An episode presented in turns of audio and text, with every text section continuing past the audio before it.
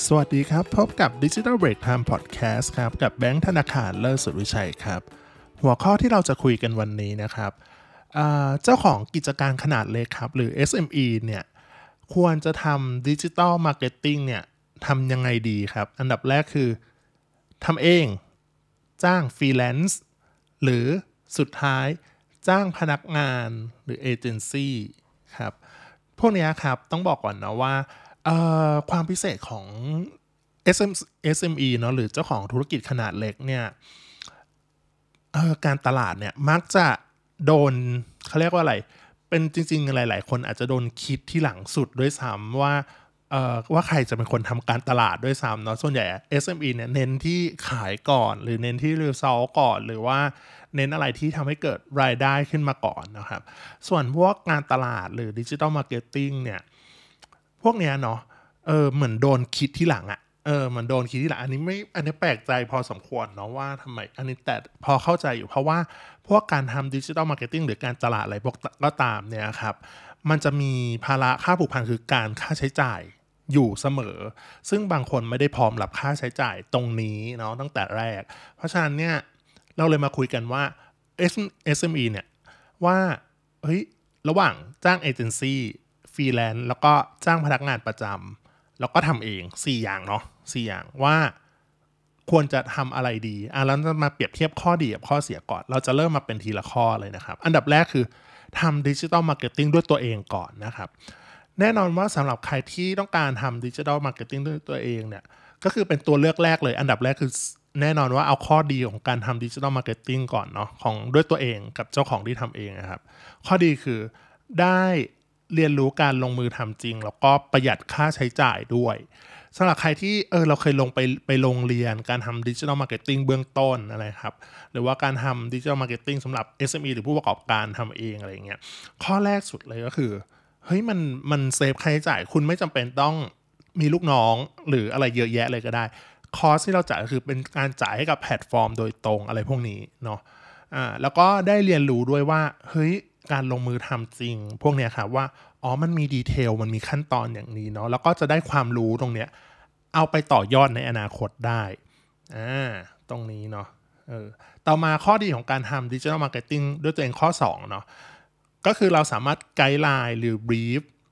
เอาไปต่อยอดก็คือพนักงาน in-house หรือฟรีแลนซ์หรือเอเจนซี่ได้ตรงจุดมากขึ้น นั่นหมายความว่าเมื่อเราทำไปสักระยะหนึ่งแล้วครับ เออทำด้วยตัวเองเนาะ เมื่อสเกลงานมันใหญ่ขึ้นแน่นอนเราต้องมีคนช่วย อะ เราจะไปจ้างใครก็ตามเป็นฟรีแลนซ์ อาจจะจ้าง in-house เป็นพนักงาน in-house ทำเอง หรือว่าเราจะไปจ้างเอเจนซี่ เราสามารถ เฮ้ย รู้ได้ตรงจุดว่า ถ้าเรารู้ถึงขั้นที่ถ้าเราทำเองได้เนาะ ก้าวต่อไป next step มันคืออะไรทำไมเราถึงต้องจ้างฟรีแลนซ์คนนี้ทำไมถึงต้องจ้างเอเจนซี่ เพราะว่าอะไร เพราะว่าพอเรารู้จุดของการทำแล้ว เราสามารถรู้ได้ว่า เออ เราต้องการตรงนี้เพื่อตอบโจทย์ของเราตรงนี้อ่าประมาณนั้นเนาะนี่คือข้อดีของการทำ digital marketing ด้วยตัวเองเนาะต่อมาเป็นข้อควรระวังแล้วกันครับ ในการทำ digital marketing ด้วยตัวเองเนาะประสบการณ์เนี่ยข้อแรกเลยคือประสบการณ์ต้องใช้เวลานิดหนึ่งคือมันไม่ใช่แบบว่า เฮ้ยทำวันนี้สองสาวัน เดือน 2 เดือนแล้วโหจะเก่งขึ้นเลยเนาะพวกเนี้ยครับเป็นการ เขาเรียกอะไรมันต้องใช้เวลาประสบการณ์การเรียนรู้พอสมควรเลยเนาะซึ่งส่วนตัวเองเนี่ยทำอะไรพวกนี้แล้วเนี่ยใช้เวลากว่าโอ้ยสะสมประสบการณ์มามาเจ็ดถึงแปดปีนะถึงจนถึงมาตรงนี้ได้เนี่ยเนาะแล้วก็อีกนิดนึงก็คือ การเป็นเจ้าของธุรกิจเนี่ยแค่บริหารเวลาอย่างเดียวก็เหนื่อยแล้ว บริหารธุรกิจก็เหนื่อยแล้วเนาะซึ่งการทำด้วยตัวเองอีกเนี่ยก็คือแน่นอนว่าเราต้องเอาเวลาไปพุทตรงนี้ไปมากขึ้นเนาะ แน่นอนว่าเราอาจจะจ้างพนักงานประจำหรือฟรีแลนซ์หรือเอเจนซี่อาจจะเหมาะกว่า เพื่อให้เราได้เวลากลับคืนมาในการไปบริหารงานอื่นๆต่อเนาะข้อที่ 2 ข้อควรระวังการทำ digital marketing ด้วยตัวเองก็คือ ยังไม่เหมาะกับแผนขนาดใหญ่เท่าไหร่นัก ต้องบอกก่อนว่าถ้าเรามีงบมากๆขึ้นนะครับ แผนการตลาดของเราเนี่ยก็จะใหญ่ขึ้น แพลตฟอร์มการลงโฆษณาก็จะมีมากขึ้น พวก artwork creative ต่างๆ พวกเนี้ย สเกลมันจะเริ่มเยอะเยอะเยอะขึ้นเรื่อยๆเนาะทำเองคนเดียวไม่พอนะฮะ ต้องบอกก่อนว่าทำเองคนเดียวเนี่ยอาจจะไม่ไหว แต่ถ้าทำน้อยๆด้วยงบหลักพันหลักหมื่นอะไรอย่างเงี้ยเอ้ยมันมันมันทำเองได้อยู่ละแต่เริ่มไปเป็นงบหลักแสนปุ๊บเนี่ยเฮ้ยมันมันต้องมีการวัดผลมันต้องมีเออการทำหลาย ๆ อย่างหลาย ๆ step เหมือนกัน โอเคอะเมื่อกี้เราบอกว่าละเอ้ยการทำ digital marketing ตัวเองผ่านไปแล้วต่อมาข้อที่ 2 ก็คือการทำ digital marketing โดยการจ้างฟรีแลนซ์ทำ digital marketing เนาะอะ digital marketing ของการทำฟรีแลนซ์เนี่ยครับมีเยอะแยะมากเลย ไม่ว่าจะเป็นการวางแผนยิงโฆษณา หรือจ้างทำ artwork อะไรพวกนี้ก็ถือว่าเป็นด้วยนะ ถือว่าเป็น digital marketing หนึ่งอะไรอย่างเงี้ยครับเออไม่ในยุคเนี้ยข้อดีก็คือเราเป็น gig econ economy เท่าทีครับ ก็คือเราสามารถจ้างฟรีแลนซ์ที่เหมาะกับตรงนั้นนะค่อนข้างดีเนาะโอเค เรามาดูข้อดีของการจ้างฟรีแลนซ์ในการทำ digital marketing เนาะข้อแรกเลยคือราคาไม่แพงครับ เมื่อเทียบกับการจ้างพนักงานประจำกับเอเจนซี่จุดเด่นของการจ้างฟรีแลนซ์ของการทำ digital marketing คือราคาเนี่ยแล้วค่อนข้างดีราคาไม่สูงมากนะราคาไม่สูงในที่นี้คือเฮ้ยมันมันมันไม่มันไม่ได้แพงมากเมื่อเมื่อเทียบกับการจ้างพนักงานประจำหนึ่งคน หรือถ้ายิ่งเป็นเอเจนซี่โอ้โหยิงราคาลิ่งทะลุฟ้าไปเลยอะไรอย่างเงี้ยครับ เช่นการจ้างพนักงานประจำเนี่ยเป็นรายจ่ายแบบฟิกคอร์สต้องจ่ายทุกเดือน ยังไม่รวมสวัสดิการต่างๆเนาะแล้วก็บางทีเราอาจจะคาดหวังว่าเฮ้ยจ้างคนเดียวเราทำได้ทุกอย่าง แต่ในความเป็นจริงอะครับ การทำ digital marketing เราเหมือนเอาความเก่งของแต่ละคนมารวมๆกัน ข้อดีของการจ้างฟรีแลนซ์เนี่ยก็จะมีเออต่อมาก็เป็นข้อที่ 2 ถ้าจ้างเอเจนซี่แน่นอนว่าค่าใช้จ่ายก็คือจะเยอะมากๆ แล้วก็ข้อดีของการจ้างฟรีแลนซ์ทำ digital marketing อีกอย่างหนึ่งข้อที่ 2 ก็คือเออฟรีแลนซ์เนี่ยเราเลือกได้ตามความสามารถ แล้วก็มีหลายราคาเนาะเมื่อกี้เราบอกไปแล้วว่า เฮ้ยว่าจริงๆอะครับ งาน digital marketing มันไม่ใช่แบบทำทำคนเดียวได้ทั้งหมด ซึ่งความถนัดของแต่ละคนไม่เหมือนกัน ถ้าเรามีจุดอ่อนตรงไหนที่เราทำ artwork ไม่สวย เราจ้างกราฟิกทำเราทำคอนเทนต์ได้ไม่ดีเราจ้างทีมคอนเทนต์อ่าคนที่ทำคอนเทนต์ได้มาทำเรายิง ad ได้ไม่เก่ง เราหาคนที่ยิง ad มาเงี้ยครับ ทุกอย่างเนี่ยมันก็จะประกอบรวมกันได้ตึ๊ดๆในที่เดียวเฮ้ยมันกลายเป็นว่าเออเราต้องจ้างหลาย ๆ คนปุ๊บเนี่ย cost เนี่ยเอาจริงรวมกันก็ไม่ได้เยอะมาก ก็ค่อนข้างดีนะครับตรงนี้ ต่อมาก็เป็นข้อควรระวังของการจ้างฟรีแลนซ์ในการทำ digital marketing นะข้อแรกก็คือ ฟรีแลนซ์เนี่ยมีข้อจำกัดทางด้านเวลาครับ อันนี้ก็พูดกันตามตรงเราเคย เราเคยเป็นต้องบอกก่อนเราทำงานฟรีอ่าทำงานประจำไปด้วยฟรีแลนซ์ไปด้วยเนี่ยคือส่วนใหญ่เราคุยงานตอบอะไรกับลูกค้าได้เนาะเออแต่ว่าถ้าจะทำจริงๆนะคือเราต้องแบบรอหลังเลิกงานเพื่อมาทำมาแก้ไขปัญหาให้แบบว่า แน่นอนว่าเป็นข้อจำกัดที่ใหญ่ที่สุดเลยเนาะ เอออย่าแปลกใจที่ฟรีแลนซ์บางทีจะติดต่อยาก หรือติดต่อได้เฉพาะในวันเสาร์อาทิตย์หรืออะไรอย่างเงี้ยเออแต่ส่วนตัวเราติดต่อได้ตลอดเนาะเออเงี้ยก็คือส่วนใหญ่ฟรีแลนซ์อย่างที่บอกฟรีแลนซ์ทำงานประจำเพราะฉะนั้นเนี่ยเออก็จะมีบางอย่างที่ที่ต้องตรงนี้ด้วย แล้วก็ ข้อต่อมาก็คือข้อควรระวังของการทำฟรีแลนซ์ข้อที่ 2 ก็คือฟรีแลนซ์อย่างที่บอกคือ มันสลับกับข้อเมื่อกี้ก็คือขาดความครบครันในคนเดียว คุณอาจจะต้องมีทีมบ้างอยู่แล้ว ถึงหรือต้องจ้างหลาย ๆ คนเพื่อตอบโจทย์ทั้งหมด อันนี้มันเหมือนเป็นจุดแข็งจุดอ่อนเลยเออจุดแข็งผสมจุดอ่อนเนาะคือมีความหลากหลายก็จริงแต่ฟรีแลนซ์ส่วนใหญ่อะครับ มักทำงานคนเดียวเนาะอันนี้ต้องบอกก่อนว่าเป็นการทำงานคนเดียวไปเลยเออคนที่ยิง ad ได้ก็ใช่ว่าจะเขียนคอนเทนต์เป็น คนที่ทำ artwork ได้ ก็ใช่ว่ายิง ad ได้ถูกไหมบางทีอะคนคนทำกราฟิกอะเขียนคอนเทนต์ไม่เป็นเลยก็มีนะ เออบางทีอะกว่าจะเห็นออกเป็น artwork หนึ่งแล้วพร้อมกับยิง ad ได้เนี่ยคุณต้องมีสามคนนะเออประมาณนั้น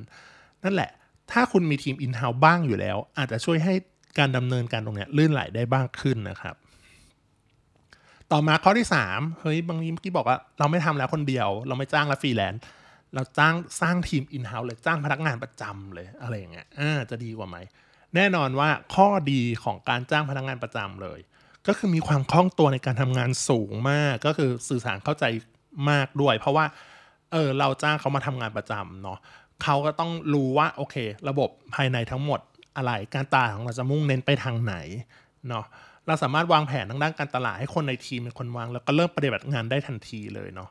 ซึ่งตรงนี้จะแตกต่างจากการจ้างฟรีแลนซ์และก็เอเจนซี่พอสมควร ที่มีความคล่องตัวเนี่ยค่อนข้างต่ำนะครับ ส่วนใหญ่พวก real-time marketing อะก็เกิดจากพวกพนักงานประจำนี่แหละ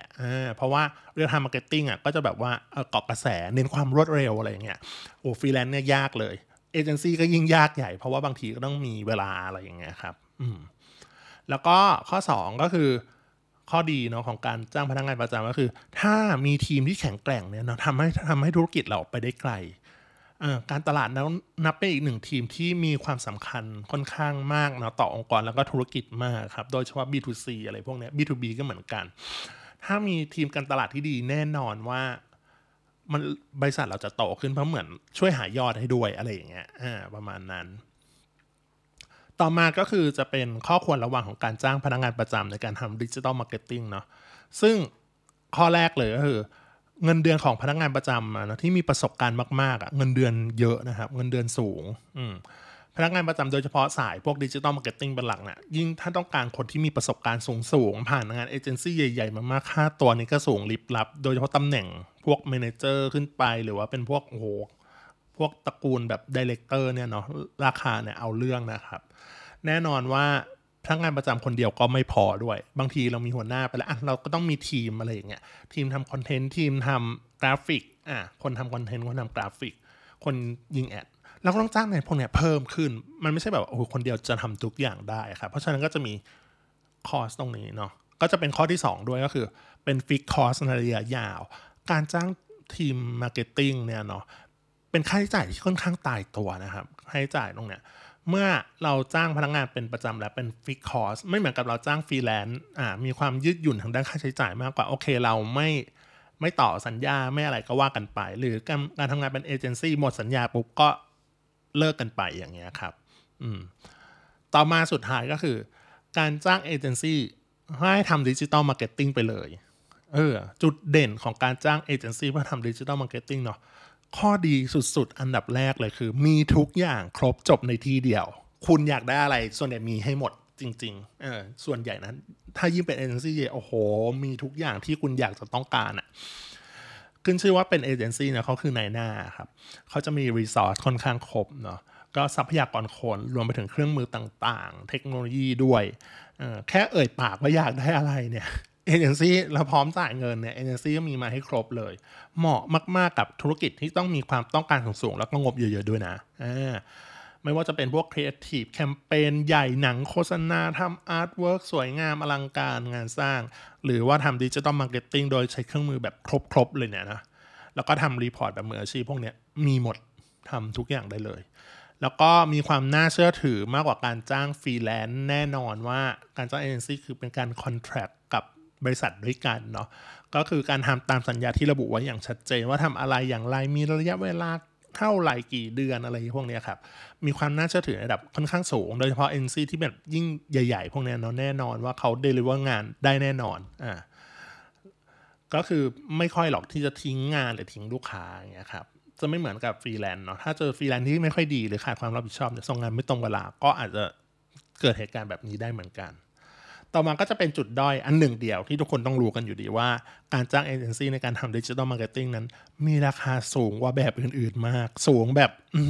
เห็นราคาแล้วแบบหลายเลยหลายบาทอ่าก็คือมีราคาที่สูงมาก เมื่อเทียบกับบริการเดียวกัน พวกอ่ามาเทียบกับแม้กระทั่งจ้างพนักงานเอง in-house เอง หรือจ้างฟรีแลนซ์เอง อะไรพวกนี้ครับถ้าพวกเนี้ยเนาะ การจ้างผ่านเอเจนซี่คุณก็ต้องเข้าใจว่าเขาเป็นนายหน้า